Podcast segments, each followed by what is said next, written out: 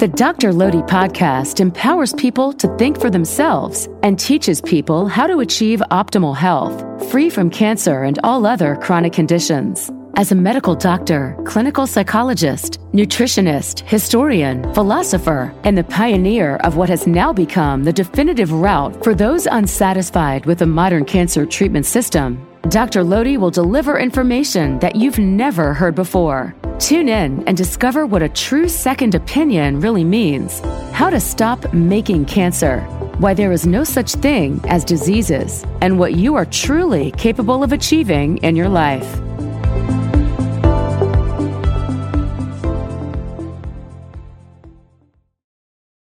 Okay, okay, okay. All right. So there's a lot of questions coming for me and a lot here too. But I, I wanted to say something to you guys all because, um, uh, you know, I talk to, I do, uh, I do consultations daily with people from all over the world, all over. And, uh, and I got to tell you, the standard of scare is the standard of scare. And I don't care what country you're in, the standard of scare wins.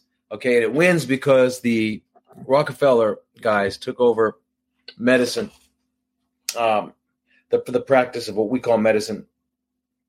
Can you imagine? We call this medicine.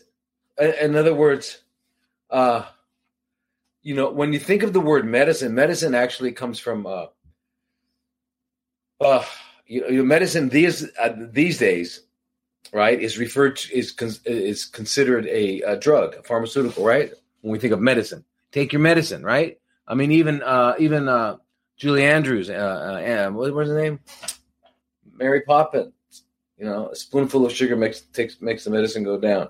So medicine was always usually like a drug or something like that. Yeah. So, um, but uh, if the field of medicine defined medicine as anything that makes a sick human well, I love that. I'll use that for sure. Okay. And what can that be? Well, that could be a pat on the back. That can be a loving hug. Uh, that can be all kinds of stuff, right? Not necessarily drugs. But anyway, but let me just tell you something. What I've been experiencing is really bothering me, and everyone. I hope everyone hears me well, right? Yeah, yeah, yeah, yeah.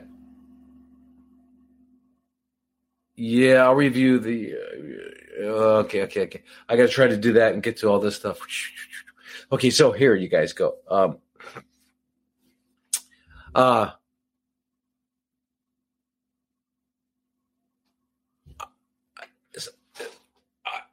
somehow we have to find a way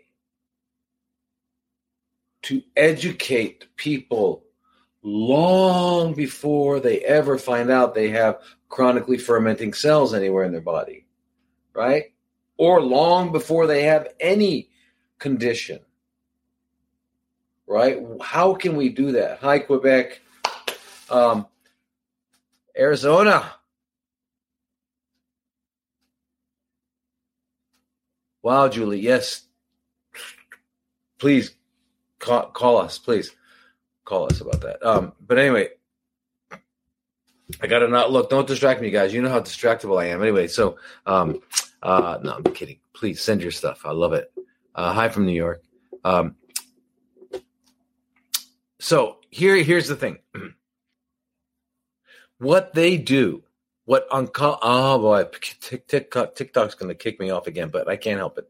What oncologists do, what oncology does, is actually. Uh, I won't use the word C R I M I N I L uh, but I can't use that word, and I wouldn't want to use that word, right? But um, but but uh, okay, here, I, I, for example, and the lady, I hope that lady's with me today. I hope you're here today. Uh, okay, so she's asking me. Uh, so, so she tells me she had a mass in her breast, and they do this all the time. They cut out the mass. For okay, okay, okay here's it. She had an ultrasound that showed there was an ultrasound or this might have been someone else, an ultrasound that showed that it looked malignant. It looked like these chronically fermenting cells had taken off, right?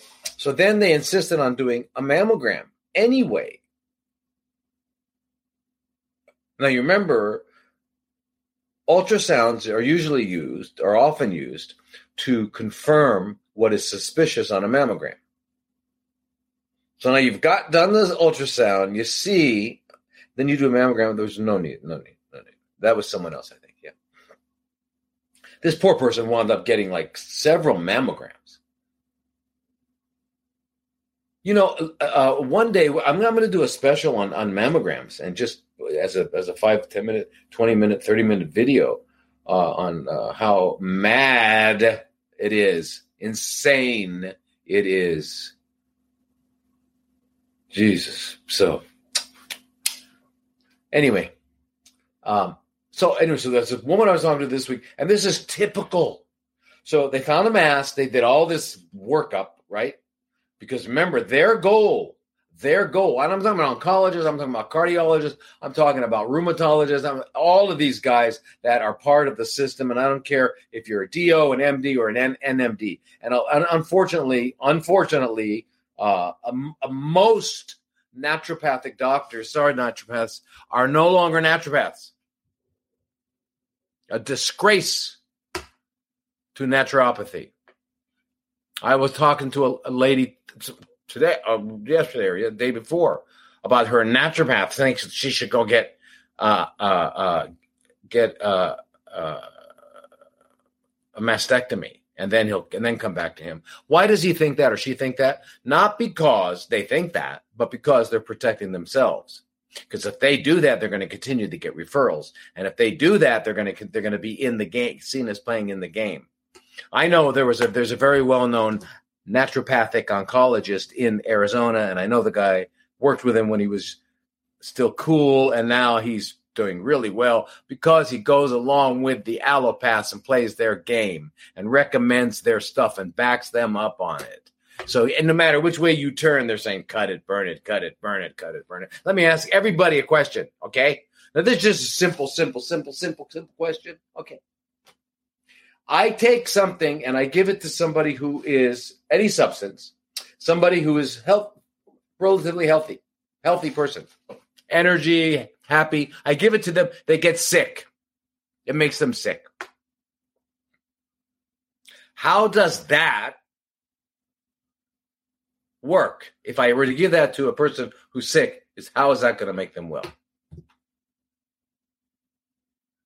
So I gave it to a healthy person. They got sick. So now I say, well, then I'll give it to a sick person. It'll make them well, right? That's chemo.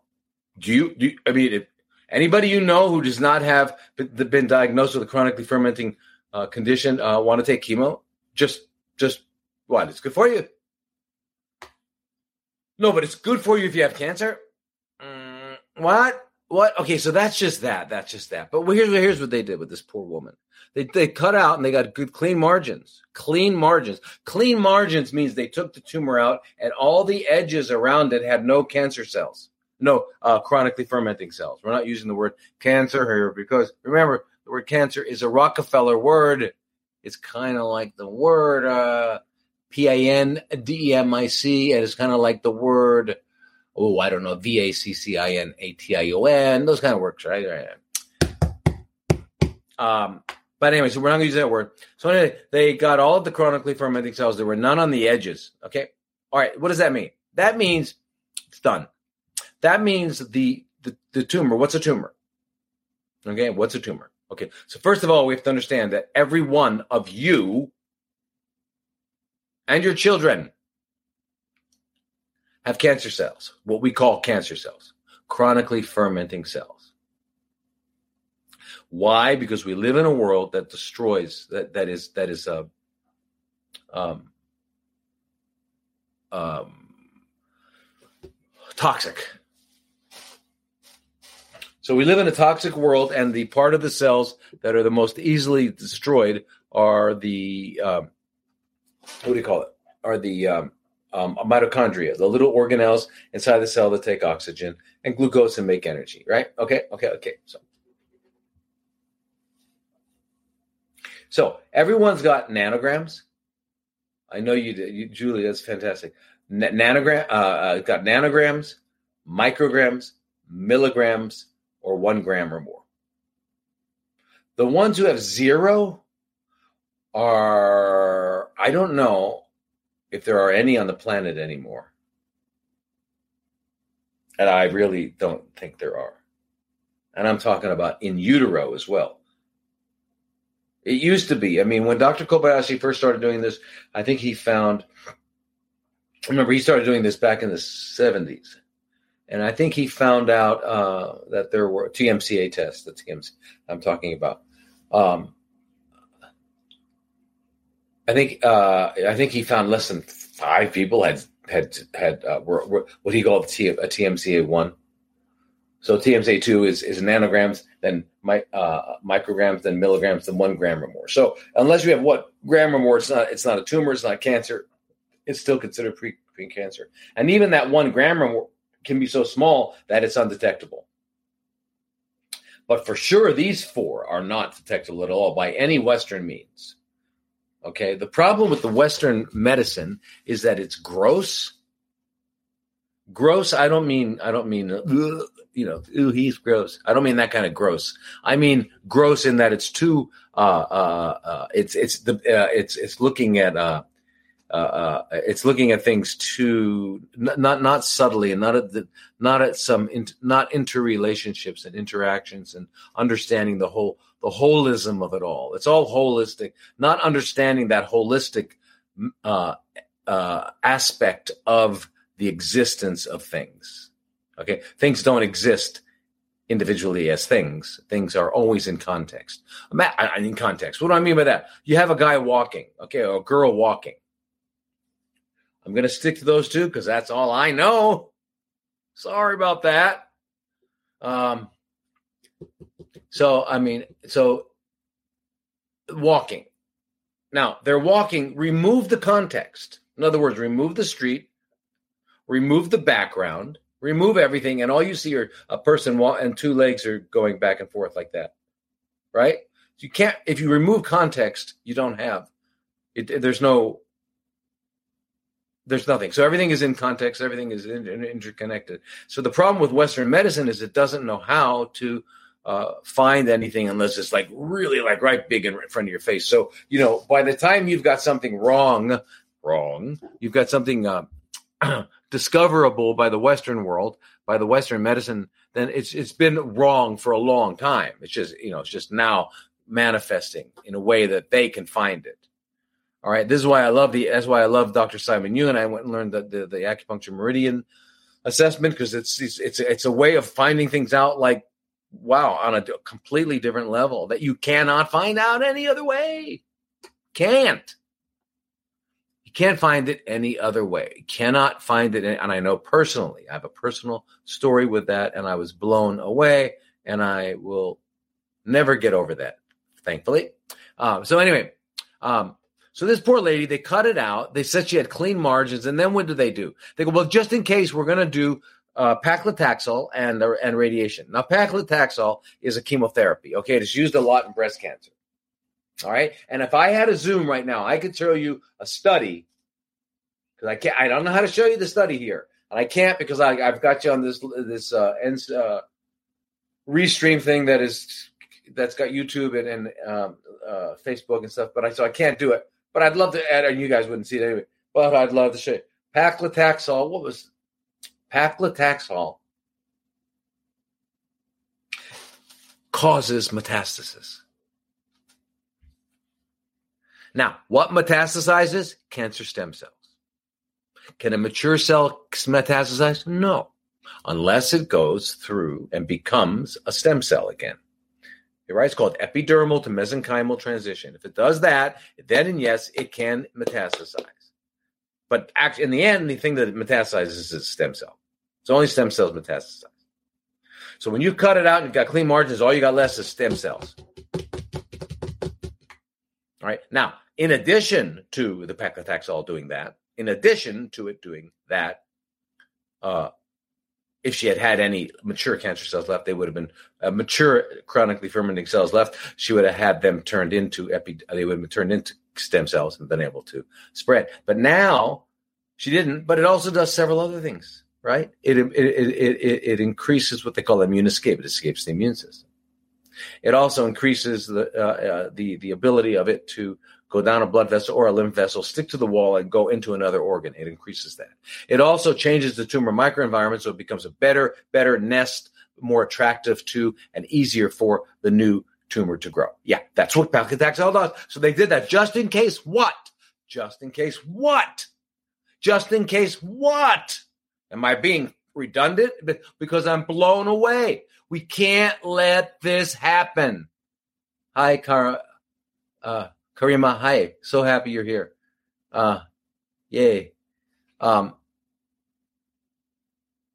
we, we can't. What are we gonna do, guys? What are we gonna do? What are we going to do? They keep doing it. They're doing it right now somewhere in this on this planet. They're following the standard of scare and they're doing that right now. Right now. Right now. They're telling someone, "Okay, we just got off everything. All the cancer's gone, but just in case, we're going to poison you and give you radiation." We other also have studies to show that radiotherapy does cause metastasis.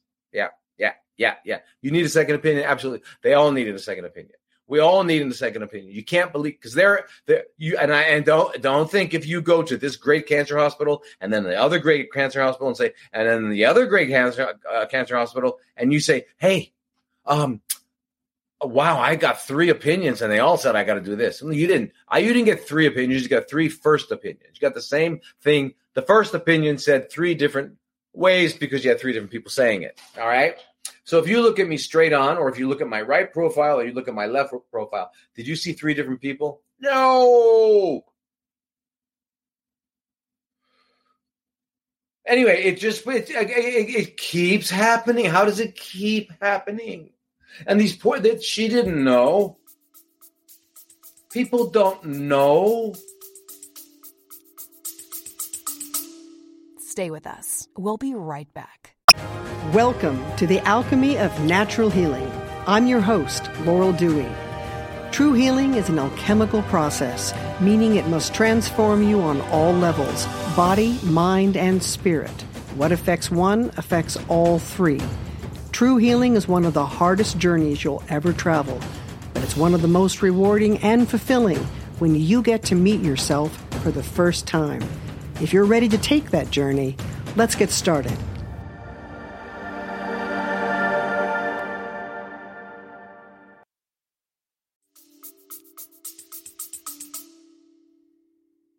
So they go through this and they get surgeries and they get other kinds of mutilations and um, we wouldn't we won't call it because I know I know last time TikTok didn't like M A Y A G M. Uh, that's a word they don't like. Um, after they looked it up, they couldn't figure it out. Then they didn't like it. Okay, so I got kicked off. Let's see if I get kicked off again. We'll see. Um, So uh anyway, so let, anyway, you guys. So let's let's let's you know this is just madness. Does anyone know? No, no, no, no. Okay, so um, all right. You know, it's a good question here. Someone's asking, does anyone know anybody in Texas? There used to be a great guy, Doctor Kotsanas Kotsanas in in Texas. Poor poor, poor guy died. Great, one of my uh, uh early early on colleagues way back in the when we first started integrative oncology remember when we first started integrative oncology it didn't exist i don't know how we came i don't know how that name came up because it what it used to be called i can't remember alternative eh, alternative oncology or something uh, anyway here's the thing um, uh, anyway, poor fellow died. Um, but he was he was good. But so he, you know, and it's not really. And I want the point I want to bring up is it's not protocols, you guys. It's not only protocols. I mean, protocol. Okay, it's a way of thinking. It's a way of being. It's a way of approaching it. It's a way of living. Okay, nothing is out of context. Everything is in the context of life. Nothing exists some uh, in any other. Nothing exists separate or anything like that. So protocols are work only if you're working.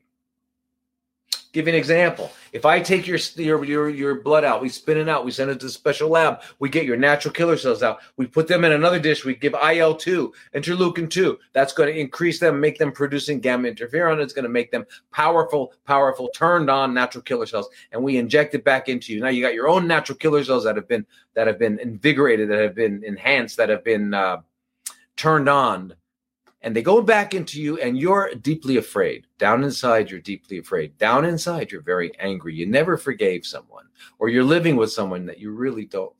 Whatever's going on if that is happening in you those cells will lose that what happened with the il-2 so you can't take things out of context. Right now, there are no integrative oncology that I I just don't know. It's only individuals, and I'm gonna have to. I don't know how to find them. I wish they would contact me, or I wish I had a team. I wish I had people to work help me. Like we got to find the the real deal. Now, what what I don't see is like somebody mentioned the other day about um, Hippocrates is being fantastic. It is. It's amazing. It's beautiful. It's fantastic. Hippocrates in Florida is fantastic. Founded by Ann Wigmore and found uh, and and uh, and um, uh, Viktoras Kulvinskas. I don't know if you all know heard of him. You probably all heard of Ann Wigmore because she became well known um, on uh, because of uh, what do you call it? Because of uh, wheatgrass, right? Ann Wigmore wheatgrass. Good. I'm glad, Ann. That's beautiful. Uh, anyway, so Ann Wigmore and and Viktoras started it, and they raw food, and that's what that's what it was about. The Hippocrates Center, right? Good name for it, I think. Yeah, yeah. You know, since Hippocrates has kind of talked about food. Now, uh, and then Ann Wigmore died in a house fire. Otherwise, she'd probably still be alive. Viktoras, as, as far as I know, and I checked I checked a couple months ago, is not only alive and well, but he's you know doing really doing fantastic. He's in Costa Rica. I used to lecture when he and I when uh, back in the back in the days when we all you know it all started. I remember lecturing, and he'd always be on uh, be on the platform with me. You know, there was like a you know there's a few of us that would always meet together, and he was one of them. Uh, and the guy, even then, I don't know, he was at least right. He was always uh, like he's got to be twenty or twenty years older than me, and he's still like totally cool He's totally cool. Anyway, so anyway, that's it. So uh yeah, no, it's it's it's it's no it's it's it, what, are we to do? What are we to do? How are we to stop this? Evil, evil, evil. It's evil. It's evil. These poor people are being are are are they don't know any better and they're scared to death because they just found out that, that, that about the chronically fermenting cells and they shouldn't be. All right so why do they not prescribe? Okay yeah yeah. Anyway so let, let's let's get into some of these questions because I, I apologize. I know i sidetracked a little bit but it was i think it was really important um and i, I just wanted to do that um so you guys um now it just but it just i just uh, am i ever i'll never get over it I'll never get over it. I'll never get over it. I'll never get over injustice. I'll never get over hatred. I'll never get over prejudice. I'll never get over those stuff. Okay? How do you how do you get okay with that? How do you become how do you say, well, it's just the way life is on earth? Okay, well, yeah, all right. So how do you get over it? Why is there I mean, what's the hell? You know, anyway, I don't I I, I I'm way, way, way, way way and i know a lot of you guys are the same way right? It's like why? How the heck did this happen? You know? But they make they, they they it's a standard of scare. Believe me it's the standard of scare. Do not believe their words. They lie. They lie. They lie. They lie. They lie. How do i know they lie? Because i read the same books as they did. I took the same courses they did. I had the same ridiculous training they had, right? And I got given my degree and I got, and then I went through the residency and I did all the same things. And that's why, right? Uh, a lot of them, okay, now when you first get out of internship and residency, you're jaded. You're jaded. Well, when you're on internship, by the time you're six months into well the, i don't know how they do it now but in the old days we we worked uh, 120 130 140 hours a week. There's only 168 hours in a week. We work always up in the hospital that's why they called us residents right? Because that we basically lived there. And we you know if you try to catch a minute of sleep and uh, anyway. So by the time you get out by you know by pretty soon when you're running down the hall and you're you know you got to you got all this stuff going on and someone's dying and having a heart attack and you got to go help them and all that stuff and you haven't had any sleep and you know it's just it's ridiculous. I mean, so that's what they train these guys. So these guys, I think they I think they're trying to make them numb to human suffering or what? I don't know. And then you're told what to tell people by these algorithms. I'm going to go into that. I'm going to give you that book. I'm going to I'm going to finish that book someday. And uh yeah, anyway. Uh, it's all bullshit. It, it, it, it's it's all lies. They do not know when you're going to die. They do not know when they're going to die. They do not know if anything about tomorrow. Nobody knows tomorrow. That's the beauty of that thing, this thing that we made up called time. Because remember, it's never tomorrow. I mean, you can wait all night and uh, wait all night. Like, like for example, you waited all night for Santa Claus or whatever you wait all night and it's still going to be now. Now you wait a week. Can't wait till next Thursday. It's now. But you look and you say, oh, but the calendar says Thursday. But you know it's not Thursday. It's now. It's always been now.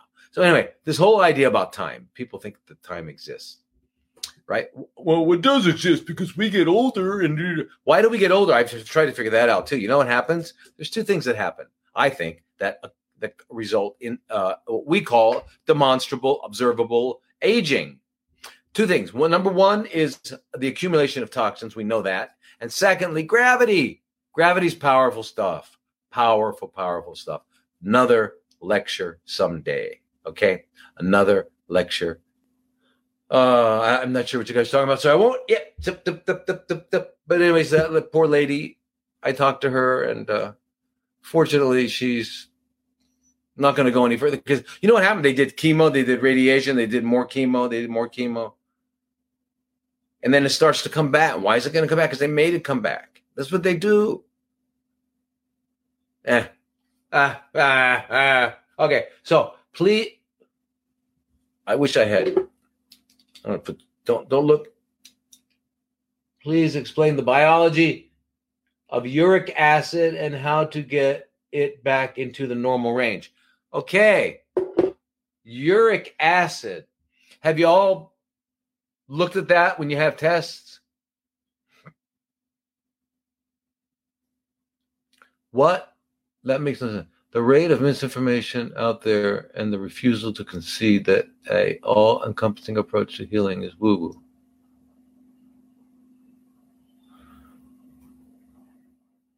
Good. They skip Marsha. Don't let them scare you. They're liars. Let me tell you real quickly. Let me tell you real quickly. Okay, think of this. Think of this. Okay, okay. A hundred people go to Doctor famous oncologist at one of the big ones. I don't know. It could be Dana Farber. It could be Harvard. Oh my God. It could be Harvard. And we all know Harvard is like walking, it's just next to heaven, right? There's heaven and then there's Harvard. Anyway, uh, so you go to one of the great ho- you go and, and, and when this great doctor, who's at a great institution, and in the month of March he sees hundred people with chronically fermenting cells somewhere in their body, and he tells each of them, "All right, now if you don't do what I say, you're going to be dead in six months. If you don't do what I say, you're going to be dead in eight months. If you don't do what I say, you'll be dead in three years. You'll be dead in two years." So he tells them all. So out of the 100, 80 of them say, Oh, doc, anything you say, I'll do it. Please tell me, where do I go? Sign me up. Line, line up. 20 people say, I'm out of here. They leave. What can he tell you about those people? Without lying. Without lying. Nothing. Why? He doesn't know. He didn't know what happened to them. So he can't tell you how long they they were going to live or they did live or whatever or what happened. Can't. You understand how it's a lie? There's no data on people that don't do what they say. There is no data on people who don't do what they say. Is that's not you don't have to be a, a Harvard grad to know that. Okay, that's pretty down to earth, simple logic. Okay. All right. Hey, Perth. Perth, Australia. Yay. Um, so, uh, uh, anyway. Uh, so just please don't be afraid. Don't be afraid, and don't listen to them. They don't know. They they're they they they they they they're reading from a script. It's a script. It's a script. Yeah, it's a script. Anyway, hey you guys. Um, hey, uh, just uh, any read any people out there that like to read, like be your own advocate. Yeah, you got to be your own advocate. If you don't do what I say, you'll die a painful death. Yeah, right. So we like we got readers out there. I'm gonna show you. I just I ran across this book because I still haven't opened all my books, and I haven't had all my books sent here uh, from the U.S. yet. Uh, but I, I I ran across this book the other day, and I remembered how much I loved it, and I think y'all might like it. I think y'all might like it. I don't know. It's called Wild Health by um, Cindy Engel. She's a biologist, and it says how animals keep themselves well and what we can learn from them. It's pretty interesting, pretty pretty interesting by a biologist. Wild Health. Anyway, just if you like to read about that kind of stuff, if you're interested in that kind of stuff, I'm I'm, I'm like I guess a nerd. A nerd is that it? Okay, so I'm gonna explain uric acid. Anyway, if, if any of you understood what uric acid is, you may have looked at that. Good, you like to read. Fantastic, Colleen. Fantastic. Um, yeah, PubMed is great. Now, there's there's one thing reading about research and reading that stuff, and there's other stuff reading about things that are um, like this here, uh, Wild Health, and uh, uh, uh I don't know. And there's another one by what's his name that I love. Um, I don't know if you guys know this one, Healthy at hundred by um, by uh, John Robbins. Fantastic.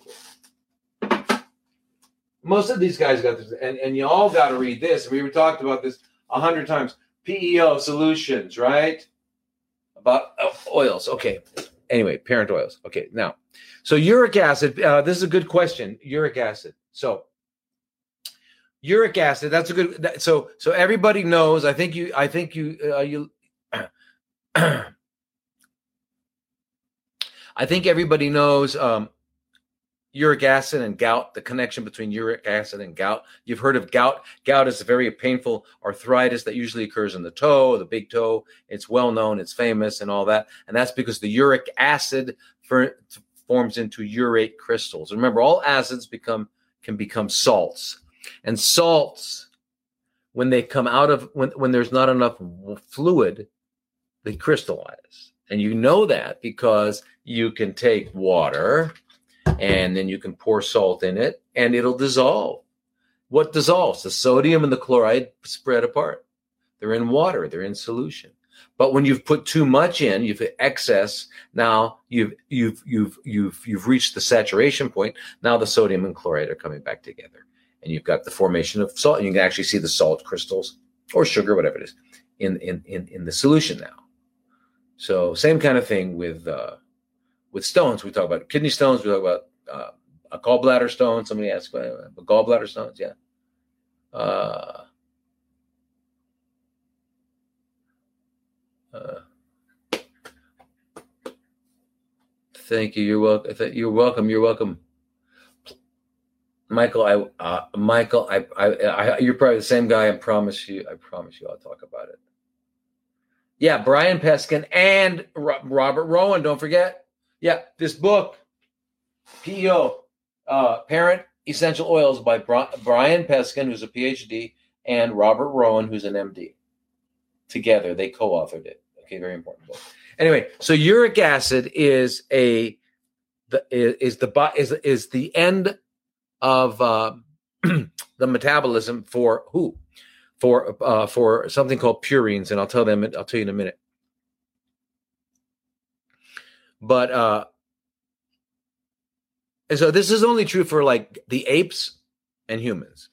And remember, the apes and the humans, we are very close. We're very close in many ways, um, but we're not the same. They got 48 chromosomes and we got 46. So, anyway, um, but we're pretty close to them um, uh, in a lot of ways. Uh, but anyway, so for anyway, that the great apes, the apes and and us humans don't have an, an, enzyme. Don't have either have zero, yeah, pretty much zero of an en- enzyme called uricase. So we don't turn uric acid into allantoin. So the final pathway on pu- uh, purine metabolism results in uric acid. What the hell is purine? What are we talking about here? Okay, purine and pyrimidines are just scientific terms for these uh, five carbon sugars that happen to form the backbone of DNA and RNA genetic material, right? So it's called nucleic nucleide nucleotides uh, and, and, and nucleic nucleic acids, right? So DNA is deoxyribonucleic acid, and RNA is ribonucleic acid, right? Okay, okay, all right. So all that that's all it is. So these are the five penthouse. Uh, the, the, these are the they're called pentoses. Pentoses. Osis refers to sugar, and pent is five. Remember, listen, all this stuff they talk about is is not you know it. Listen, being smart. What does that mean? Being smart, I think, is if I if I if if, if you you you can survive on the earth without anybody around. I mean, without this uh, artificial world. I mean, that's the mean and intelligence that I respect. But our respect, like, like, like, for example, I know these terms. I studied these terms. If I were talking to a lawyer, a lawyer studies these terms. So the difference between any profession is the use and the ability to, of jargons, right? They know jargons. Okay. Okay. All right. So the guy that knows the law jargons, and that's what the law does. You know, have you ever sat or seen someone, or you've been in a court or watched a movie and watched that the words used completely defined the way this process went and the here's the person was innocent and they became guilty right so anyway and it's all jargon so you got to get a lawyer to do it all that sort of thing so anyway so so so, so nucleotides are uh, anyway they're five carbon sugars now um Carbon is an element on the periodic table of elements. Okay. And carbon is a unique and a unique kind of uh, element. And that's why it forms the backbone of all life. Okay. All life is considered uh, organic. Okay. So the word organic originally meant and organic chemistry is the study of carbon chemistry because carbon has four four areas of, of double bonds. So it's in it's in a, it's in a uh, it's a unique kind of uh, situation. By the way, silicon does too, which is what this all these uh, computers are working on, right? So anyway, uh, so the study of carbon chemistry is the study of, in other words, the chemical reactions that carbon can go through and the and the molecules that are formed from carbon is actually called organic chemistry. All right. So now, um, anyway, now this is a, a good point. So uh, now all life forms everywhere we can find on our planet, I don't care what that life form is, has genetic material made up of these nucleic acids. And there's four of them. There's pyrimidines and and uh, uh, purines. So anyway, the purines are the ones that are uh, we're talking about now because when they get degraded through their pathway, the last step is uric acid. So that's what uric acid is. But now, and, and I was, and, and they call it, uh, they refer to it, the medical people refer to uric acid as a waste product. Oh, you want me to post? Okay, you guys didn't see. Here it is. Sorry. Oops. Okay, here. Here it is. It's called, whoops, can you see? PEO Solution. Please read this book. You all. You all read this book, okay? It's by a guy named Brian, Brian Scott Peskin, who's a PhD, and Robert J. Rowan, who's an MD. This is about oils. You have any questions about if you think if you if, if you know anybody that you love or care about who's taking fish oil, read this book so you can advise them correctly to stop immediately, cease and desist. But this is the research, this is the reality, this is oils, this is what we need. Guess what? It turns out we need omega 3 and omega 6, period. Period. And that's why those are called essential um, essential fatty acids. Right? You don't need the derivatives in large amounts. You need the derivatives, which are EPA, uh, DHA, and things like that, in the amounts that we make and we need. Yeah. So anyway, that's that. Another good book. Hey, you guys, I'm serious. I'm serious, you guys. Another good book. You got to read this book too, if you can. Trip, Tripping Over the Truth by Travis Christofferson. Chris, Chris, Chris, Christofferson. Christofferson. Tripping Over the Truth. Great stuff. Great books.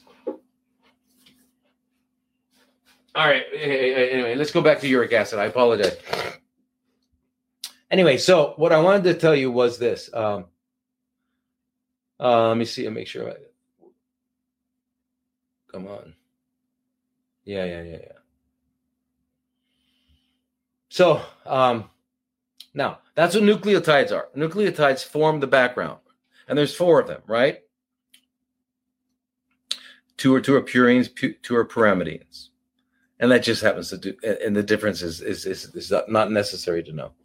But anyway, um, now, but they not only do that. They not only do that. They also are involved in the fundamentals of life called energy, right? Because um, the uh, um, w- w- when these nucleotides have three phosphate groups on them, they become full of energy. those phosphate bonds, and so if we have the one, the adenosine, with three phosphates, we have what's called ATP. And remember, ATP is the fundamental currency of energy of life and it's what we're talking about and when you run out of energy the game is over and the difference between a young kid and an older person is energy the difference between a sick person and a healthy person is energy okay energy energy energy you got to be able to produce energy all right so uh, Anyway, so that's what it is, ADP. And, we, and there's also GDP, which is guanosine triphosphate. There's cytidine triphosphate, uridine triphosphate, which is just all these other nucleotides. Okay, so that's what that's.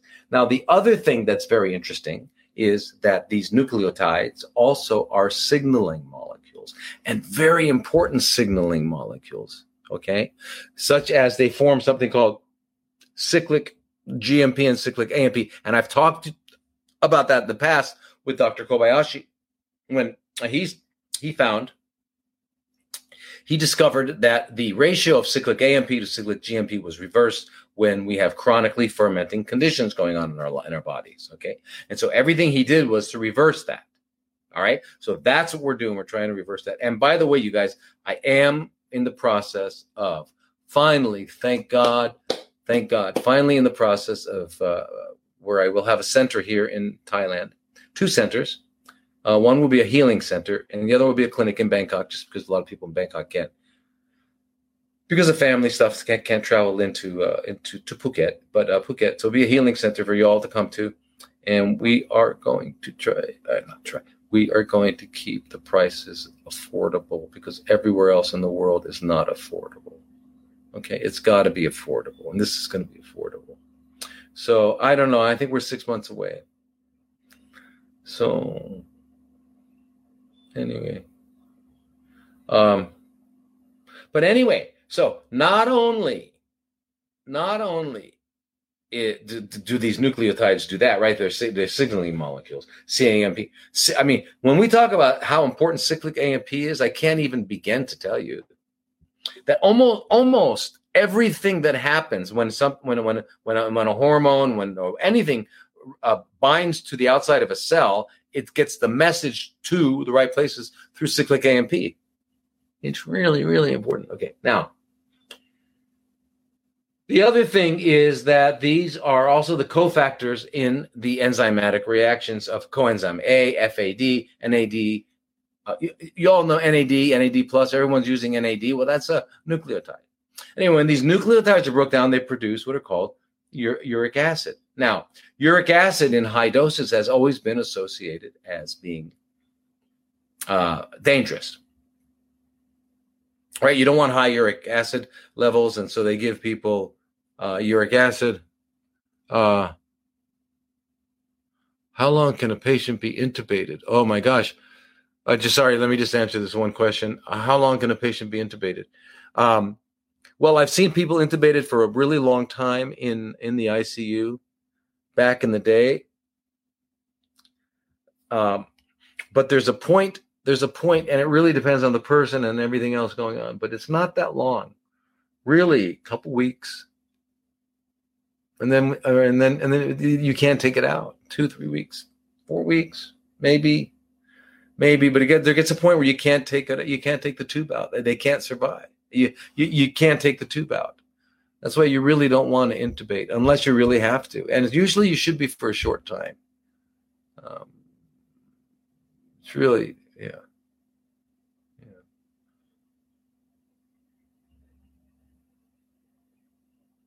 Can I help? I have a question. Can I? Can you help people after they've been through through cancer treatment? Yeah, absolutely. And remember, when I first started, that's the only people that I met that came to us yeah, we still have a practice in Arizona. 18 years. We're and Oasis of Healing is very strong, very and I'm I'm there I'm I'm there. He, I'm virtually there when I'm not there physically.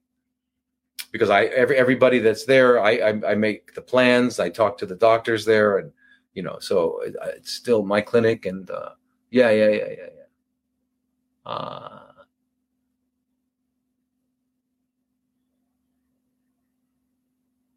Yeah.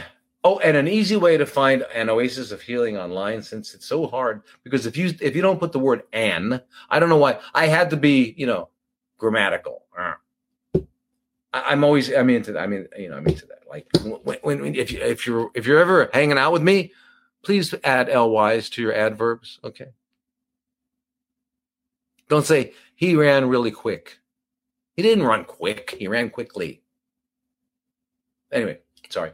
Anyway, so anyway, I had to put an oasis of healing. Well, it turns out that an oasis of healing is hard for people to remember. So they wind up writing it at oasis of hope, which is not who we are.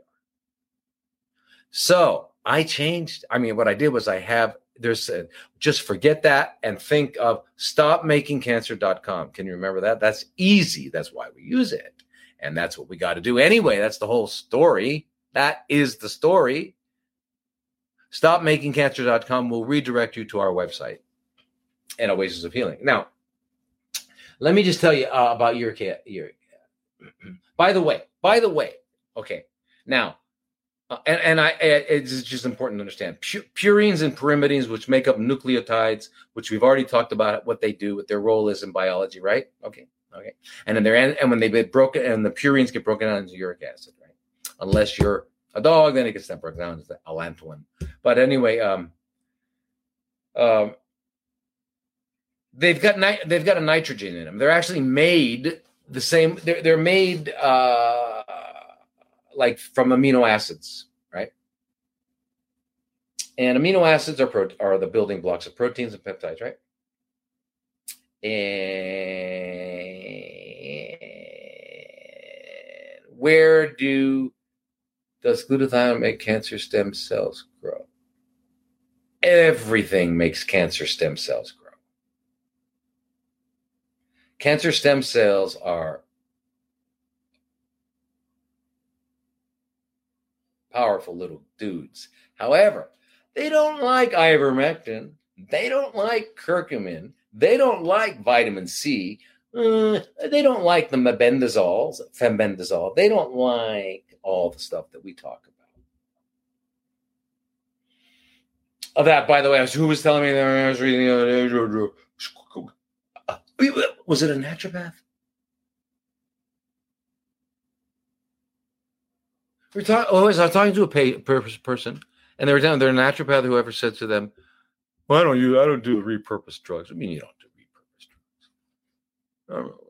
There's no evidence when people say there's no evidence, you know, run, run, run. There's a lot of evidence. Um, anyway, what the heck? I'm so distractible. Uh, I wanted to tell you something here about uric acid. Okay, cool. All right, now. um, there is no waste in nature. Remember, we've talked about that before. So, if an animal has a bowel movement in the woods, in the forest, outside, it becomes nourishment for other organisms. There's no waste. Only only humans produce waste. Okay, you got that? All right. Yes, bioidentical hormones are important in uh, breast cancer, ovarian, every cancer. They're important when you're getting older, but you've got to have someone who knows what they're doing, uh, uh, and they're really, really very. Stop Uh, stopmakingcancer.com. Yeah, very easy. Just all one word. Stop making Stopmakingcancer.com. You wind up there. Anyway, um, uh, yeah. So, uh, anyway, uric acid, which is a, a, byproduct of purine metabolism, uh, turns out to be really, really important, and we use it as a biomarker. And we okay, and, and we and, and usually it's been associated with you know high levels of uric acid mean that someone's going to have cardiovascular problems, going to have uh, uh, perhaps diabetes. Uh, there was a lot of what do they call chronic, the D word, which doesn't exist. Remember, um, but the chronic thing. So, um, and by the way, the uh, these uh, these scientists who um, were able to uh, look in the back in the past, and they figured out when we lost that enzyme that that allows us to take uric acid to allantoin. And then I don't know how they figured that out. And then I know how they figured it out, but I don't believe how that they, that they believe that that's really how it happened. Anyway, so right, exactly, yeah, Cap, yeah, yeah. You can get they they kill cancer stem cells. So yeah, beautiful, beautiful, beautiful. Snoo, snoo, snoo, snoo love. Okay. Um, what was I going to tell you? Uh, so I had to make notes because if I don't make notes, I'm like out there. Uh, oh yeah, yeah. So they said it was in the Miocene era. Anyway, here's a very important thing to know about uric acid. It's always been report, reported to be associated with high levels are really bad, right? Really unhealthy. Okay. Well, guess what? Guess what? Turns out not to be true. Actually, uric acid has two roles, what, depending on whether or not it's outside of a cell or inside of a cell. And somebody wanted to know this. So it's very important. So keep this in mind. Um, when it's outside of the cells, it, it's what is known as an antioxidant and in fact, it forms it it is responsible for not responsible. It is it contributes to sixty percent of the antioxidant capacity of our blood is due to uric acid. That's pretty powerful stuff. So you want that. You don't want to not have it. And in fact, there are lots of studies that show that low uric acid, low uric acid is associated with all kinds of problems including Alzheimer's, including uh, MS, including uh, Parkinson's, and, and things like that. but anyway, so uh, and and and it's, what's interesting is that the the kidneys actually filter and reabsorb ninety percent of the uric acid that goes through there. You know what that tells you? That tells you that the body really considers it important. That's what it tells you. All right. You don't have to read a book. You don't have to ask anybody. The body says this stuff's important. We're not letting it get away. So 90% comes back. now, when it's inside the cell, actually, it is a, um, uh, it, it actually becomes an oxidant. Okay. Now, you remember what an antioxidant is. An antioxidant. What about canned vegetables? I'll get to food in a minute, you guys. Those are good questions.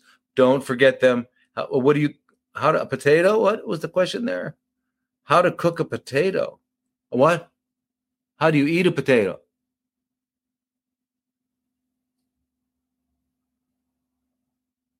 Oh, wait. What about potatoes? Okay to cook? Well, you have to. I mean, no, you don't have to actually. There's, we made a really good thing. You can slice them up very thin and then chop them and make them really thin, then soak them for a couple, like 24 hours in the in the water uh, and they'll become really soft. Then you can put pesto. You can make a fresh pesto on it. It's like, and it's almost like pasta. It's almost like, uh, yeah. So you can do that. Um, but actually, my the way I look at it is if if it's something you couldn't eat raw uh, uh in its natural state, probably not necessary. You probably get along without it. But very interesting thing happens with potatoes and rice. You heat them up, right? You heat them up and whoever eats them will find themselves getting uh, heavier and heavier in terms of their body weight. They used to use it to, they may still do it, to uh, fatten the pigs up when they bring them to market so they make more money on them. And I forget, but it's like a tenth or twentieth, a hundredth, the same amount of that uh, fat producing um, exists if it's cool, if it's uncooked. Now, something else happens between with, with rice and, and sugar, uh, rice and uh, uh, potatoes. If they're heated up and cooked, and then they cool off, they become. I forget the term. There's got. They always got a term for stuff, but they become uh, insoluble. They become an insoluble fiber or soluble fiber, which means they're undigestible. Which means they turn out to be good for you. Then, if you, they get down into your gut, I mean, into your colon, you can um, you can ferment them into short chain fatty acids, which is really important, which is what we really rely on a lot of the fermentation about. Um, yeah. oh, please stop fish oil. It got you off it, huh? Good. Guys, read that book. Um, so, uh, yeah. So, uh,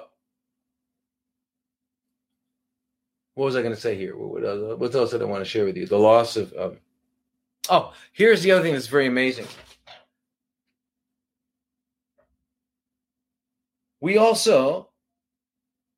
So so so so so we don't have an enzyme that allows us to turn uric acid into allantoin. So it turns out to be a really potent and powerful and necessary antioxidant that keeps us alive.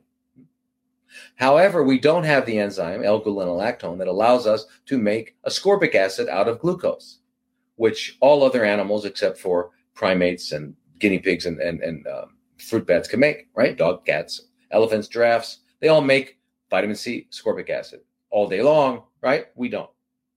So the idea is that, well, maybe they're compensating. You know, maybe that's it. Maybe because we're able to make that, we don't need as much. So that made me think, well, wait a minute. Well, then, because, well, the problem is, is that they've used uric. They've they've they've they've tried to use it. They say, well, what if we inject uric acid into a, a condition that needs antioxidants? And it turns out that it's very very difficult to use clinically because it crystallizes and you wind up getting pain problems and it doesn't work. So then I said, well, let's take a look at what about vitamin C? What if you had a lot of vitamin C? Maybe you wouldn't need that much of an effect of the uric acid. Hmm. What did I find? I found that it made sense. Of course, it makes sense. Okay, so anyway, how how does uh, basically how does uh, um, uh, how does uric acid and all that stuff work? The, re- the way it works is this: if you get it, if you get an infection, you get uh, you get uh, uh, you get trauma, you get any kind of damage, and that sets off a whole cascade of, of of reactions inside the cell. And one of the main cells that alerts the systems and wakes up all the systems to heal is uric acid inside the cell. Outside the cell, it's an antioxidant. Inside, it does it by waking up that and it stimulates oxidation. You need oxidation. You want to go in there and kill bacteria, uh, eat up dead tissues, and you're cleaning a wound. And, uh, but that's also where vitamin. That's also where uh, cancer is in that situation too with low oxygen. So listen, everybody, it's always this way. There's you're no matter what question you ask, the answer is always going to be yes and no, really, because everything has to be in balance and in context. And really, it always will come down to this: live health is the consequence of what living healthy. Health doesn't come in any other way and you're not going to buy it. You can't purchase it. You can't negotiate it. You can't force it. You can't coerce it. You can't pray it. You can't do it. Is the consequence of living healthy. And what is living healthy depends on the species. Okay, so let's figure out who what what living healthy is for humans. And I think we pretty much have figured it out. And we've discussed it many, many, many times. So basically, but it does all these things. It, pull, it pulls in platelets. It does the whole. It does all these things to clean up wounds. Yeah, it's really amazing. Um, so that's what uric acid does. Now, uh, uh, you know, and they're called pathogen associated molecular pattern, patterns and damage associated molecular patterns. They, call them PAMPs and DAMPs, you know. Uh, anyway, uh, all that stuff is pulled into place by uric acid. So it's considered to be one of the major, what they call alarmins. Alarmins are molecules inside of a cell that alarm. Wait, wait, sorry, I missed the statement about fish oil. Everything I read says it's good. Right, Valerie. I'm saying not only stop, throw it as far away as you can. It's really, really good for fish. Please read that book, EPO Solutions, Essential Parent Oils. Give you all of it. Basically, fish oils, the omega 3 and the omega 6 are alpha uh, uh, linolenic acid and alpha linolenic acid and alpha linoleic acid, right? Those are ALA and LA. Those are the omega 3s and 6s. They have derivatives the omega 6 becomes arachidonic acid, etc. The omega 3 becomes eicosapentaenoic acid and docosahexaenoic acid, DHA.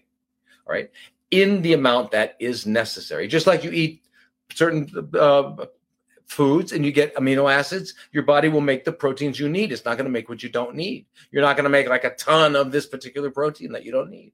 Okay. Well, by taking an EPA and DHA, you're taking a ton of stuff that you don't need. And what's the problem? Is that EPA and DHA, if the, the, amount that's in cold water fish, this is cold water fish. Why? Because it's full of polyunsaturated, in other words, unsaturated long long-tailed fatty acids. What's wrong with that? They become oxidized. And an oxidized fat is called what? Rancid. You like rancid? No, I don't. Nobody does.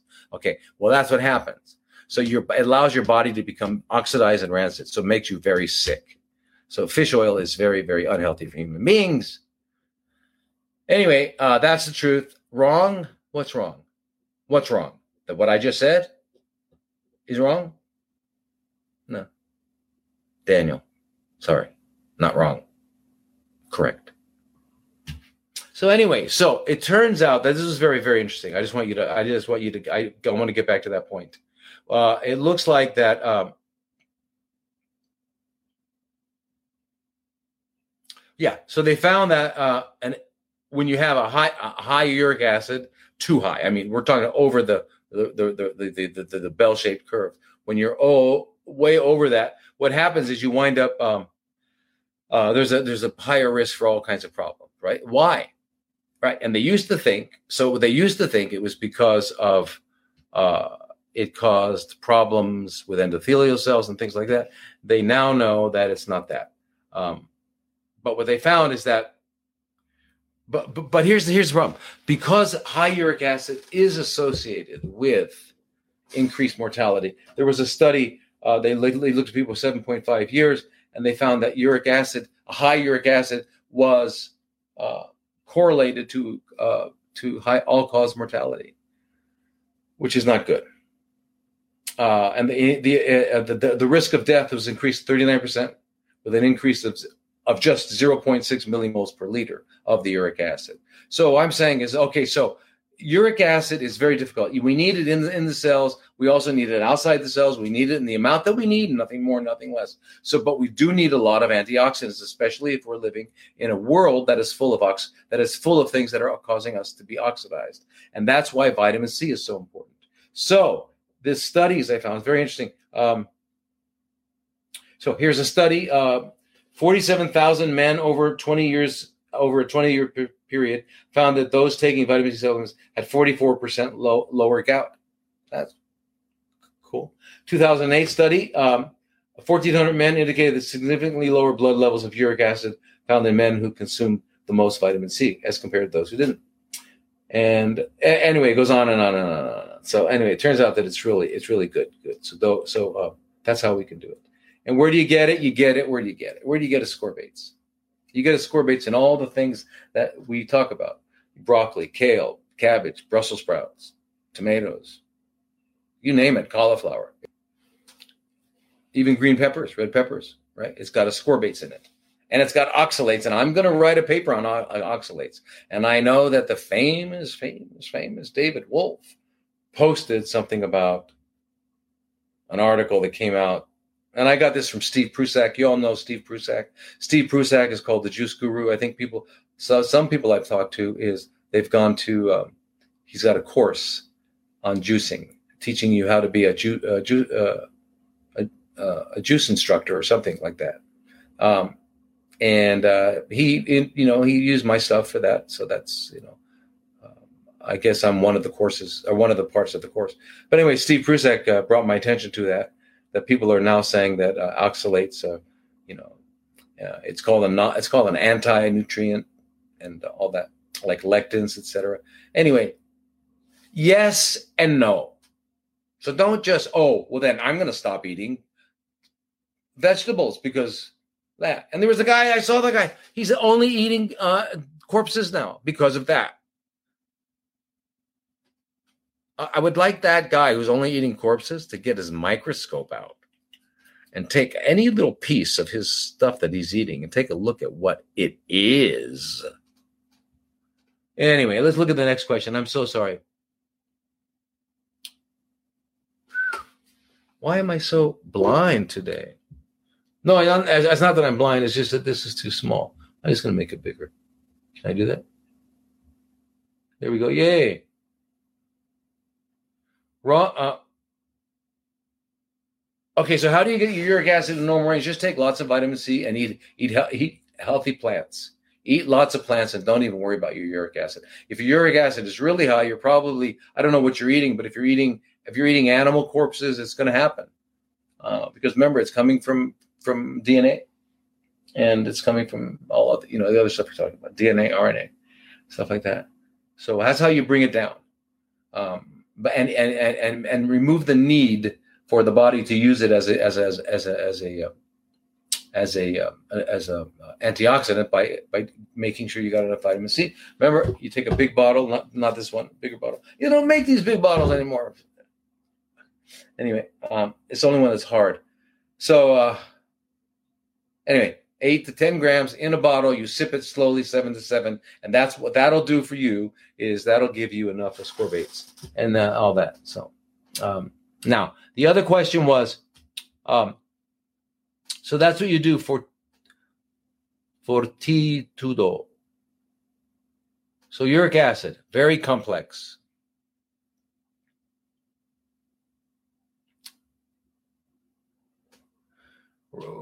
Wrong with that. She has same test last year with the same test results, but now with leukocytes in the urine. My mother's blood work is good, but WBCs and neutrophils are low and lymphocytes are high, even though the CRP is 0.9.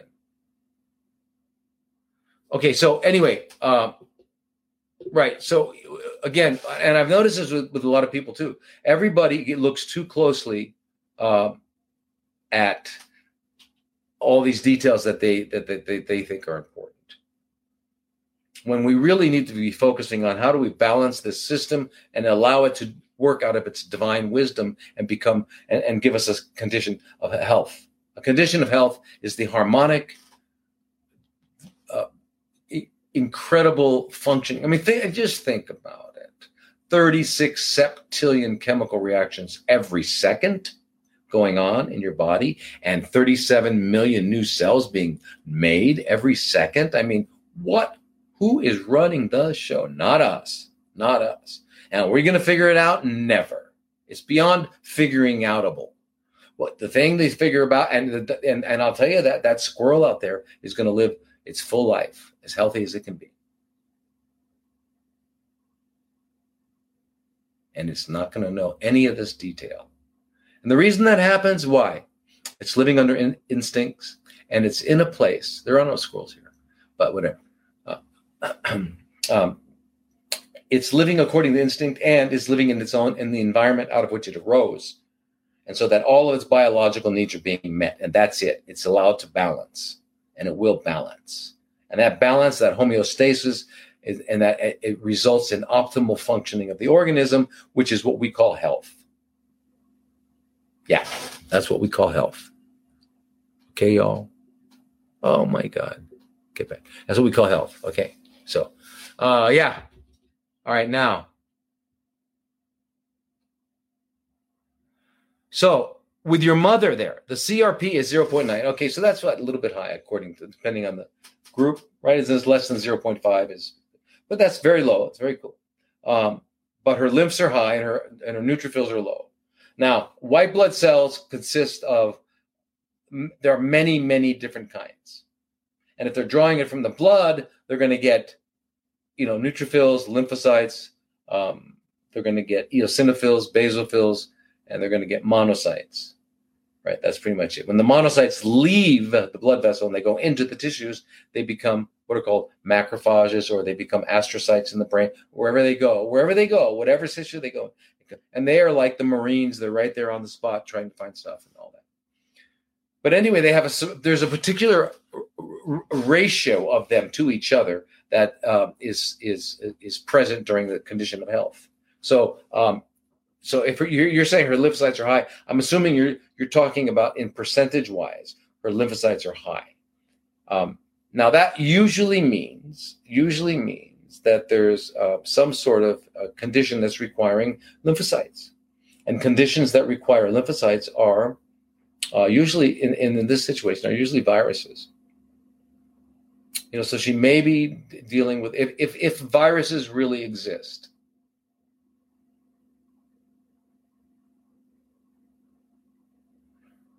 If they exist. And I'm pretty sure they don't. But anyway, whatever they are, um, um, Maybe that's what lymphocytes are involved with. But lymphocytes are really your T cells, your natural killer cells, and your T cells can be your T helper cells and your T uh, your ones that kill T4s and T8s, right? Uh, and uh, and then you've got the macrophages and the dendritic cells. So right now she's doing going through something and she's balancing. It means nothing. It means her body is doing what it needs to do. Now, if she's not sick, if she doesn't have anything, if she doesn't look sick and all that, then don't worry about it. Don't, don't, don't think about it, right? Do it again. If, but if she's not well, if she's not well and you're seeing these abnormalities, then we need to look at, we need to do what's called a, um, Jody, you need to do what's for your mother, uh, what's called a lymphocyte subset. And that's going to tell us specifically which lymphocytes are high, which are low, and what's going along, what's going down. Wow. You have kidney, I have kidney cancer studgy gallbladder and I'm running a fever and I'm anemic. Okay, so you really need to get healthy. If ki- okay, okay, you really need to get healthy. We need to talk, Carol, please. drlodi.com. It's a different website than the Stop Making Cancer. If you want to, you know, you can talk to me through there if you want to come to Oasis. But if you just want to stay home and take care of yourself at home, and and uh, I'm always happy and willing to work with whatever naturopath or other medical doctor you have near you, or your any kind of doctor or non-doctor. All right, so I'm taking tamoxifen. Can I? I'm taking tamoxifen. Can I add turmeric to food it won't conflict, not at all. It won't conflict. It won't conflict. You can do it. You can do it. Absolutely. Do opiates cause cancer to spread? Very indirectly, yes, absolutely. Opiates are really, really, really bad for the health, right? They, what they do is they cause. Uh, what is the name of the doctor you recommended sending? You talking to me? I don't know you're talking to. Yes? Anyway, I guess I should stop reading these things because I'm way out of context. Anyway, opiates paralyze the, the GI system, right? So that means you get constipated, and at the other end, you instead of constipation, you're, you all, everything's slowed down, so you're not digesting, you're not assimilating, you're not getting your the best of nutrition that you need, right? That's very very important. So those are things that happened. And then it also lowers your threshold of pain. So uh, things are more painful now. Your your your your threshold of pain has uh, become is less. Means that things that weren't um, painful yesterday will be painful today. And then finally, it, suppre- it puts a damper on, knocks down natural killer cells. Without natural killer cells, you can't get rid of cancer. So that would spread. So in that regard, it does spread. CA 125 rising after surgery and chemo and all integrative approaches. Um, well, let's talk. CA 125, remember, tumor markers are not tumor markers. They biologically, these things do not exist as tumor markers. Biologically, these things that are on uh, th- these antigens that are on cells uh, we name there's some of them we name them we call them tumor markers but that's not their biology. They don't exist for tumors. They do other things.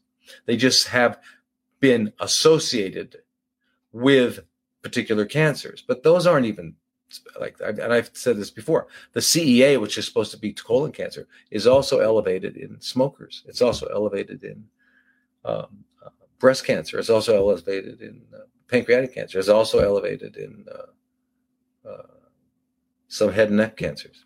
Uh, CA125, supposed to be ovarian cancer, right? But it's also elevated in uh, ascites or abdominal issues. If you have serious abdominal issues, so it can go up and down. There's actually a better marker for ovarian cancer. It's called HE4. HE4 is more specific. But again, again, you don't just look at markers. You don't don't just look at markers. You've got to look at the bi- what's going on biochemically.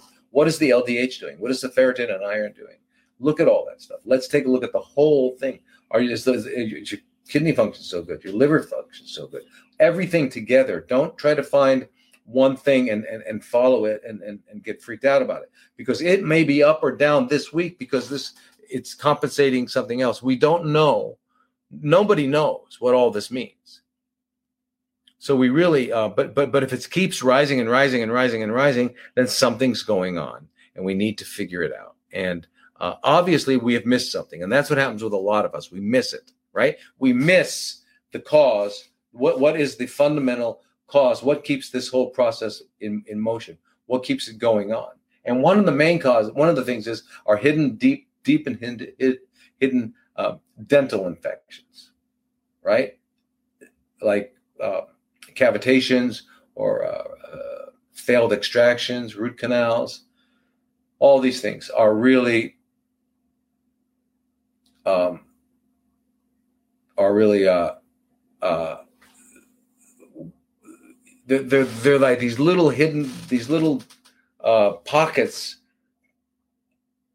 of from which the chronic inflammation results and when we look at all these conditions that we're talking about, especially the chronically fermenting cells, what we're talking about is chronic inflammation. And chronic inflammation is and can be identified um, by.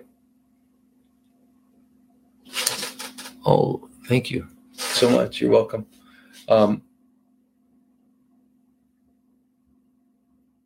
all the cytokines, cytokine, cyto means cell, kine means uh, chemical so cytokines, so the chemicals produced by cells uh, are inflammatory. So the chronic inflammatory cytokines are what keep this whole chronically fermenting cell thing going, right? And so we got to knock it out of that. So I'd like to know really, uh, talk to you more about your uh, your CA 125. But I don't like it's going up. I don't. I agree with you. Yeah.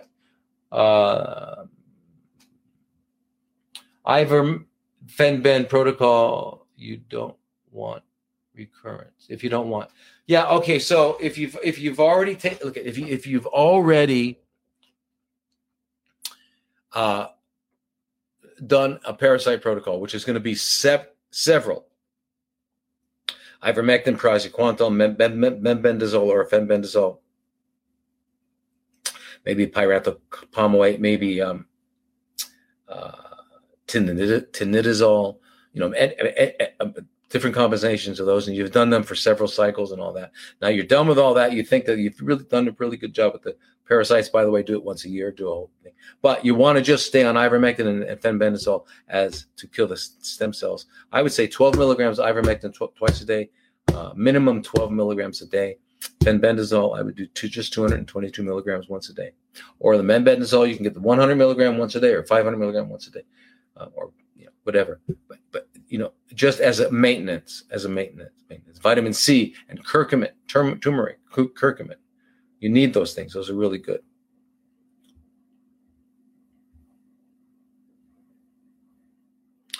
My dad found out he has mesothelioma. What should he do? Well, first of all, relax. Mesothelioma, if relax, that means he's got a cancer in the lining of his lung, and that means, uh, you know, they're going to want to cut and burn, and and then they they they're not they're not successful anyway. Um, do his due diligence. You do it with him. Um, depends on how sick he feels and all that sort of thing, how, how, much he can do. But I'm happy to help you guys. You know, give me a stop. Uh, go to drlodi.com and find me there, and make an appointment for um, a consultation. Let's talk about it. Um, so if they know he has a mesothelioma, that means they probably did. That means they did do a biopsy, probably. Uh, anyway, your thoughts on interstitial cystitis. Is it possible to completely heal from it? So, interstitial, interstitial cystitis. Cystitis, uh, the CYST usually refers to the bladder. Itis is inflammation. Okay. So, inflammation of the bladder, bladder infection. Um, uh, interstitial means the areas between the actual cells of the bladder. So interstitial inflammation. Um, this is a problem. This uh, happens in women more than men. Uh, it's almost like it's almost like you might think you have a bladder infection. You find out that you're you've got the urge to urinate frequently, and you frequently, and it kind of maybe it maybe it hurts when you're not urinating. It's burning, and the the pain can usually be somewhere between the the uh, in the, in in the perineum, right between the, uh, uh, vagina and the rectum, or between the scrotum and the rectum, right in there. It's kind of painful in there. Um, it can be very painful otherwise too. Um, and any if, if the if the bladder gets filled at all with any kind of amount of urine, it's all painful, and you got to go right away, and all that sort of thing. Well, it, what I've always done with it, and it works really, really well. Uh, when, I, when if you look up the if you look up the the conventional treatments for interstitial cystitis. And by the way, it's also called a stir. Uh, it's sterile. So if you've had symptoms of a bladder infection and you go to the doctor and they dip it and they say, "Aha, well you don't have any bacteria in there. There's no infection, so don't worry about it. Just go home." Anyway, so you've got what's actually basically you've got sterile. That means you check it, there's no bacteria in there, but you still got the symptoms of a bladder infection. That's interstitial cystitis. That means you've got an inflamed bladder, but there's no bacteria causing it. So therefore, you don't need an antibiotic. Right.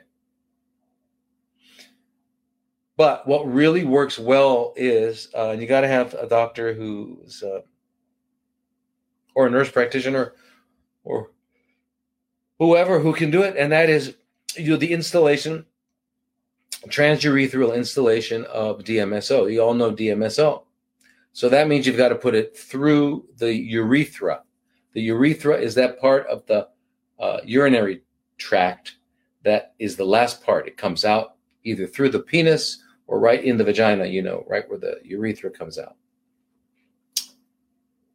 I mean, inside the inside the where the labia are, right to you know, right in there is the urethra where it comes out, above the whole vaginal opening.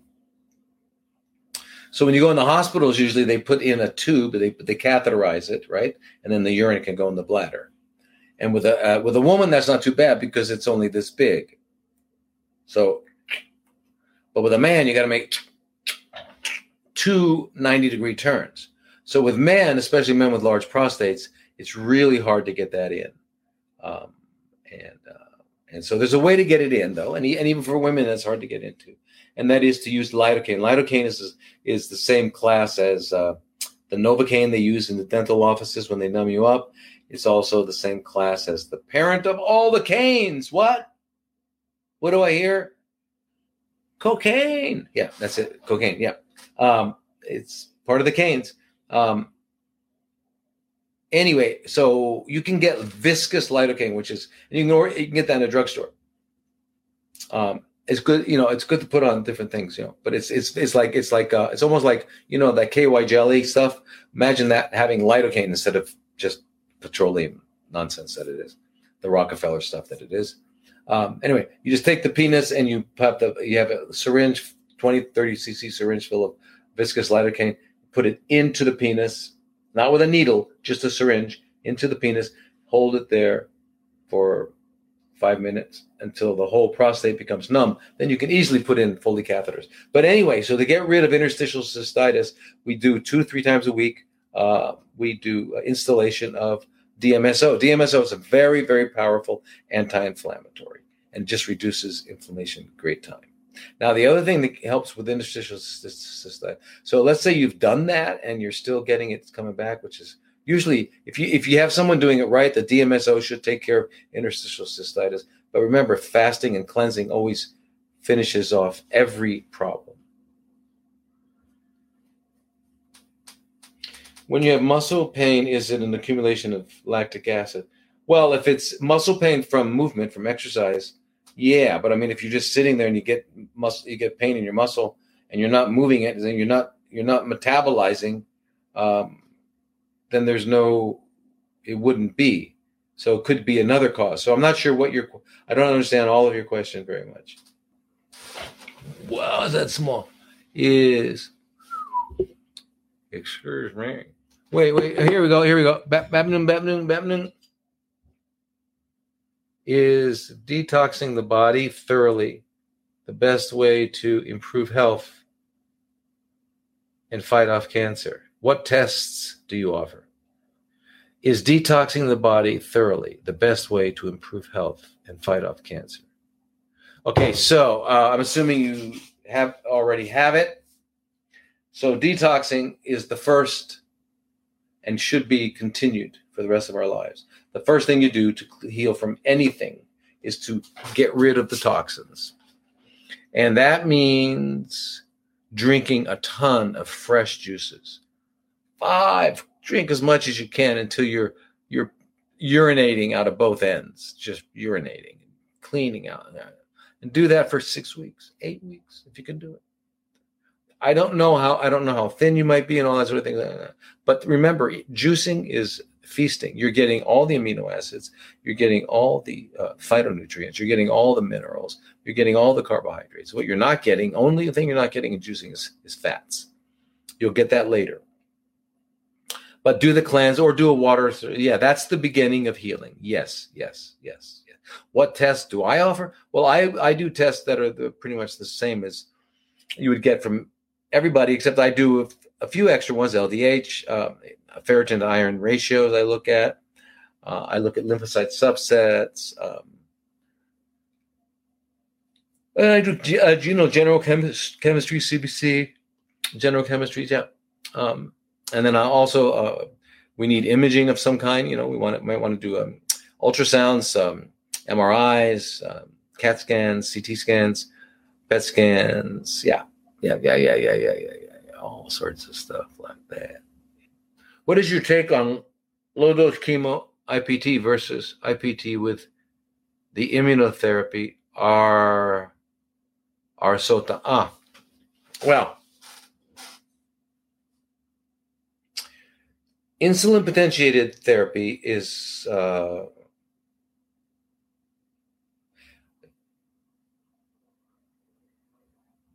it's a modality of administration of either chemotherapy or anything.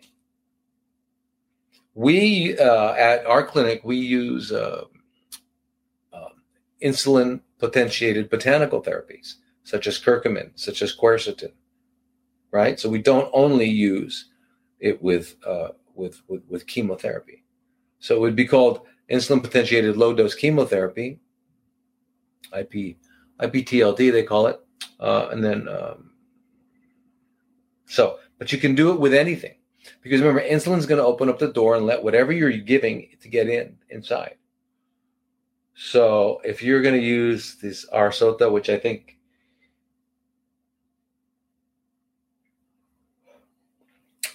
it's a urinary byproduct that um, that they have found out about out and uh, I think Hope for Cancer is doing this.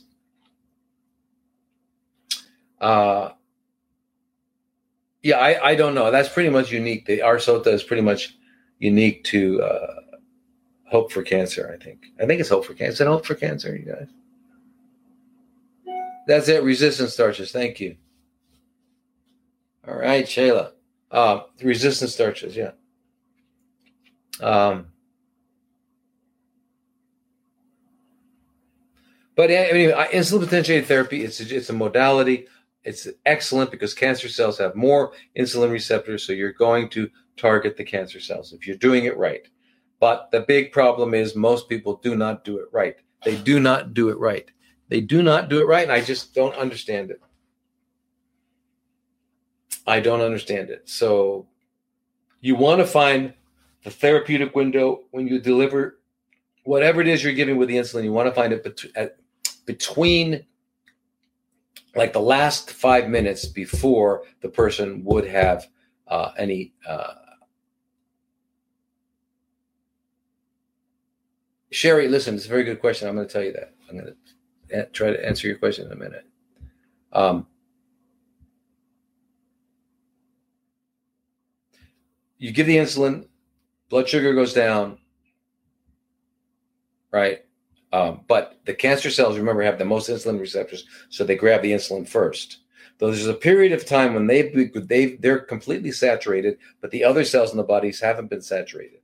So all the cancer cells are saturated, so their their insulin is bound to the insulin receptors, so their doors are wide open, they're ready to eat whatever you give them. But the other cells haven't. That's the therapeutic window. But how do you know if the other cells have it? Because if you're starting to get symptoms of hypoglycemia, sweating, confusion, heartbeat, stuff like that, then you're already hypoglycemic and you already, all the cells are saturated. So you're not getting the selective uh, targeting um, uh, advantage that we're going to get.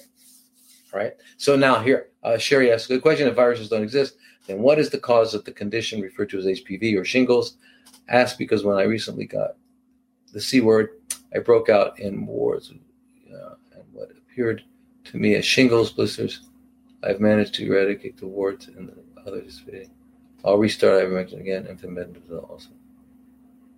All right. Well, uh, you're right. Okay. I don't know, but if you look at what a virus is, everybody, if you look at what a virus is, textbook virus, it's basically a, a little nano-sized particle, nanoparticle, uh, with some genetic material, either RNA or DNA, because there are RNA viruses and DNA viruses. All right, so that's what it is. Now, on the other hand, if a cell gets damaged for any reason, it sends out messages. It communicates to all the cells in the neighborhood by budding off from its membrane. So it's got a little, it's a little nano-sized uh, particle with a piece of RNA in it, uh, communicating to the cells next to it and it's called an exosome. So it's telling the cells next to it, look, when you run into this problem, here's what you do. So the question is, and the other thing about viruses, they don't drink, they don't eat, they don't breathe, they have no waste products, and they can't have babies. They attach to other cells. So we're told. They insert and edit their your DNA with with a little piece of their DNA or RNA in there, and then whatever that coat was, that whatever that ball was, ball's just gone. So it's really just an editor. It's a little editor. That's all it is.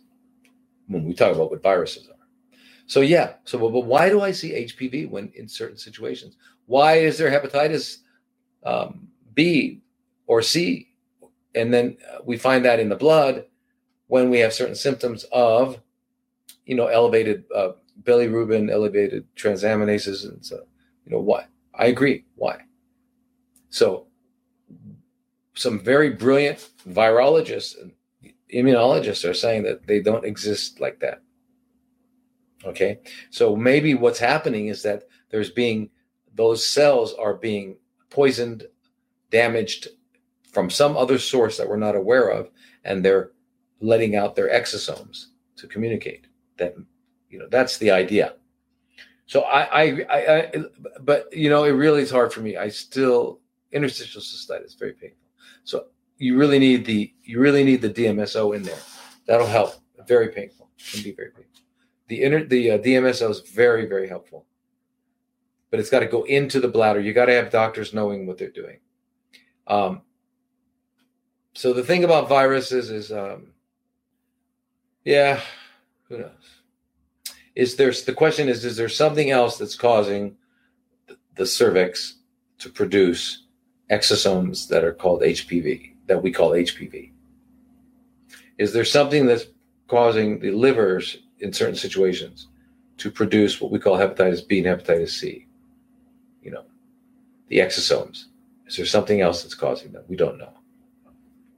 So that, that it's just it's it's it's a question. I'm just saying it's a question. It's not an easy thing to answer at all. I've been looking into it. Uh, so questions. What would you say is the best method of detox? Chelation, enemas, colonics, etc. They're all necessary. Chelation's essential for getting rid of heavy metals. Enemas are good for cleaning out the rectal vault and cleaning out part of the descending colon. Colonics are good for getting all the way up in the colon, cleaning out the uh, uh, the cecum. Lymphatic therapy is really, really important. Exercise, getting good sleep, saunas. But doing these things consistently and for a while, for a while, very important. So after doing the poison from the white coats in the 2020, 2021 and followed by vitamin C, turmeric, etc. Good. Yeah, I re- yeah. Again, here's the other question um, on, on interstitial cystitis. Yeah, I mean, I wish I you got to find a doctor who's uh, willing to do it, but it works really nicely. It works really nicely because the, the interstitial cystitis, the, the DMSO. Remember, DMSO is very it helps things. It, it brings things. It, it helps carry things through the skin, through different tissues. It's very penetrable, and it's a powerful, powerful anti-inflammatory. And so, if it goes into the bladder, it'll go right into there and just really it's it's a powerful anti-inflammatory. And the pain that you're getting from the interstitial cystitis is that yo, interested in detox products or parasite products, do you carry them? Um, yeah, at our center, at our center we do, um, and um, the pro- the problem with the with, with with with the parasites is that um, you know in the in the U.S. everything is, and I think Canada is the same, and um, Europe's the same. You got to have prescriptions from doctors all the time. And the thing is, doctors are scared to be. Well, they're either they're either part of the system, and if they're not part of this, I mean, they're either part of the system willingly or they're there by, by but because they're afraid. I don't understand it, but uh, anyway, you, can't get them to write the prescriptions. Not because they don't they don't they won't even look into it so that's the really hard thing. So I'd say just come, you know, come to us, get try to get in touch with me, and let's see if we can what, what we can do to to help you. Um,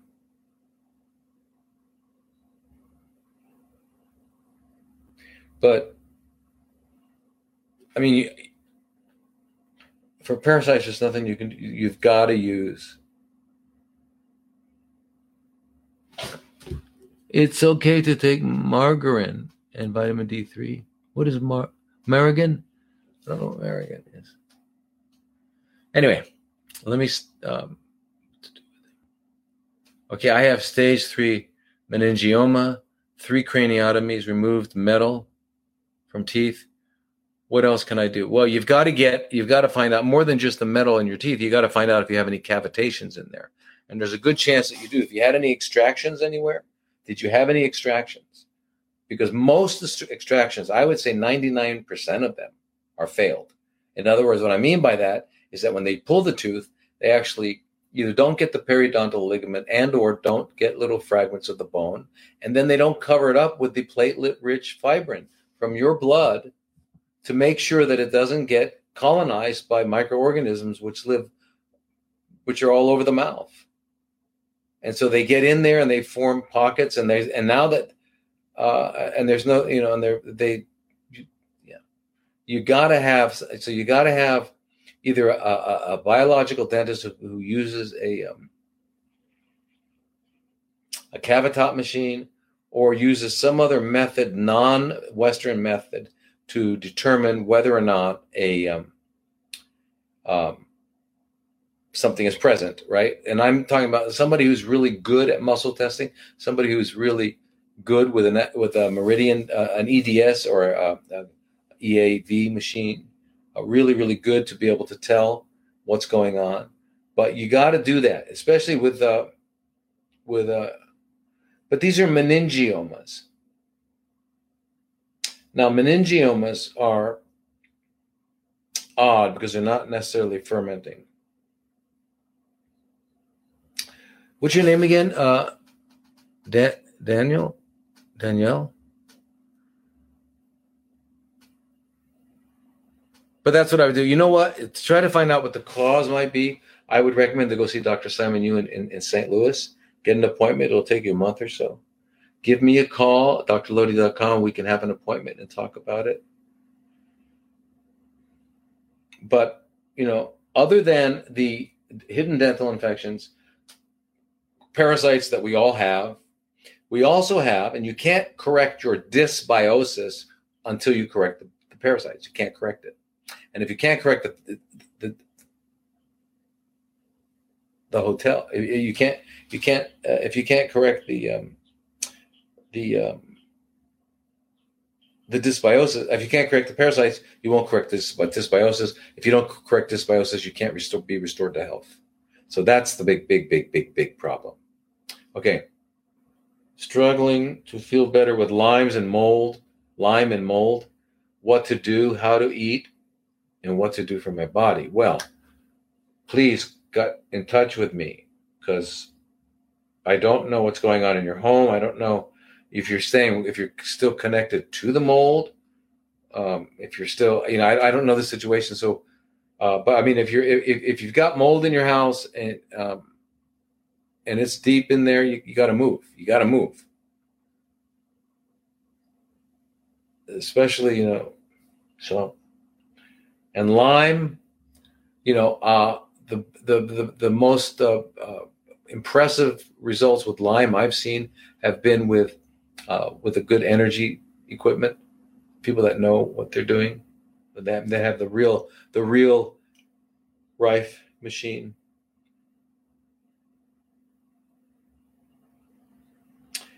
Your thoughts on tamoxifen, please. I have said this before, and I, you know, I, I really think tamoxifen is unnecessary, and you can do there. You can take care of everything that tamoxifen would want to do and much, much more with soy.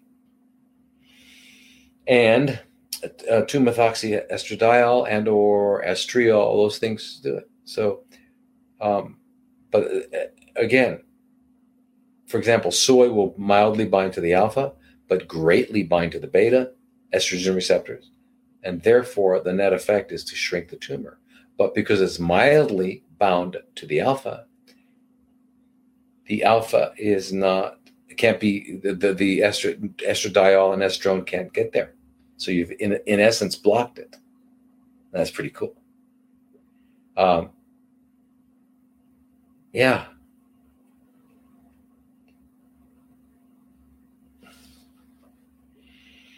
Let me let me go down here to go look you other guys here too. Uh,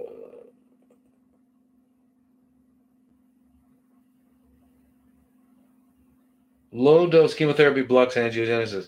Can patients request? You can. Remember the patients. Patient, don't call yourself that name. Don't call yourself. But I understand.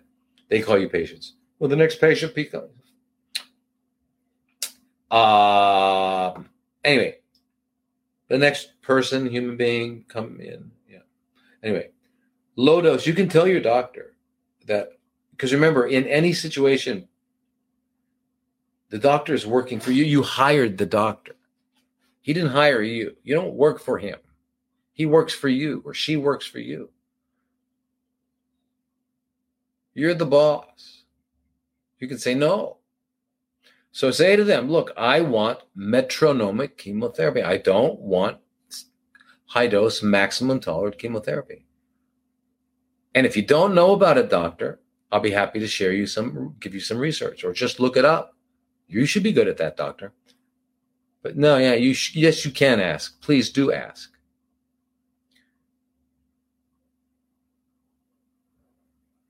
What type of treatment do you provide? I provide oh, many kinds. IPT, yes, of course.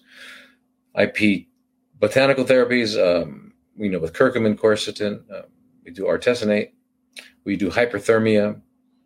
We do, uh, you know, EWOT, lymphatic massage, colon colon therapy. We teach you how to eat. We teach you what food is. We teach you what life is. We teach you how to move. We help you move around all day long.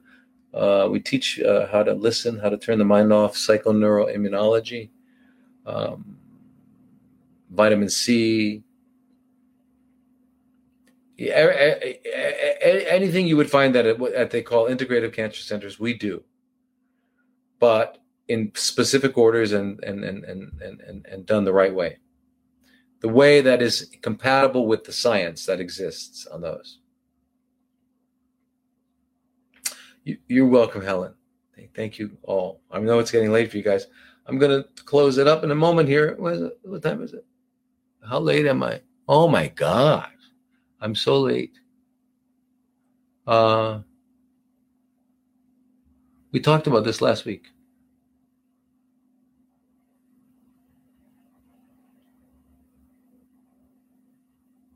Okay, so I'm 54 years old from the, from the UK. I was diagnosed on, on October 2020 with stage four ovarian cancer.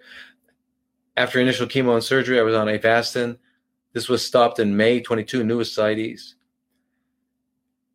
An extensive peritoneal d- disease, April 22nd, bowel obstruction, too much disease throughout bowel for surgery. Tried carbo and Caelyx didn't work. Now they're trying to push me onto TPN. Wow, they really did you in.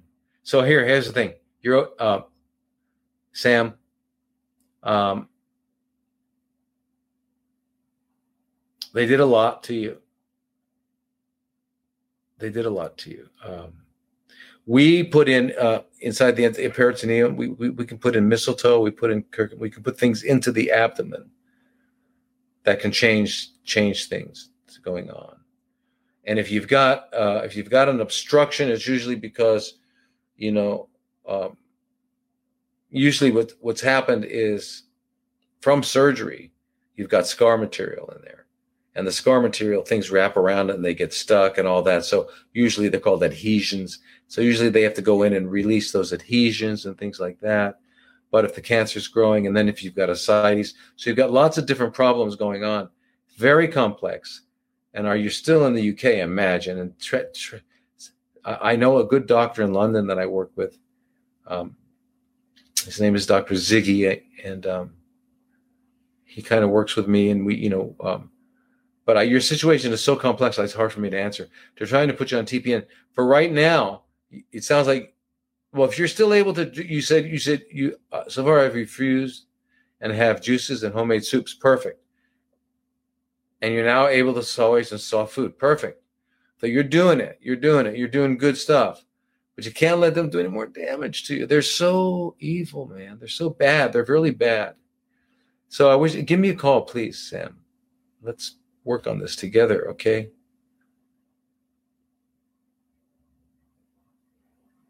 Is it too late for the body to heal, Elisa? I have stage four stomach cancer with metastasis to the peritoneum is there a stage where it's just too late for the body to heal? No, there's no stage, and there and the way they call stage one, two, three, and four, their classification is really doesn't is is irrelevant in most situations. What matters is is your are the important organs working? Is your liver working? Is your kidney working? Um, you know, uh, how's your energy? You know, uh, your ability to eat. You know, it doesn't matter what they call it forget what they call it. Whatever they call it is their name that fits in their. It's their video game. Forget their video games. Um, so don't think about what they call it. I don't care what they call it. What we what I care about is how are you? How is your how is your ability? Are your abilities? Can you shower? Can you take care of yourself? You know, so uh, your blood tests showing that your liver's okay, your kidneys are okay. So anyway, uh, yeah, no, no, no, yeah, it's absolutely not too late for your body to heal. Not absolutely not too late for your body to heal. So just please give me a give me a call. Let's do that, you guys. Anyway, listen. Um, I mean, um, what was your name? Leash, Leisha. Lee Sharp. Okay.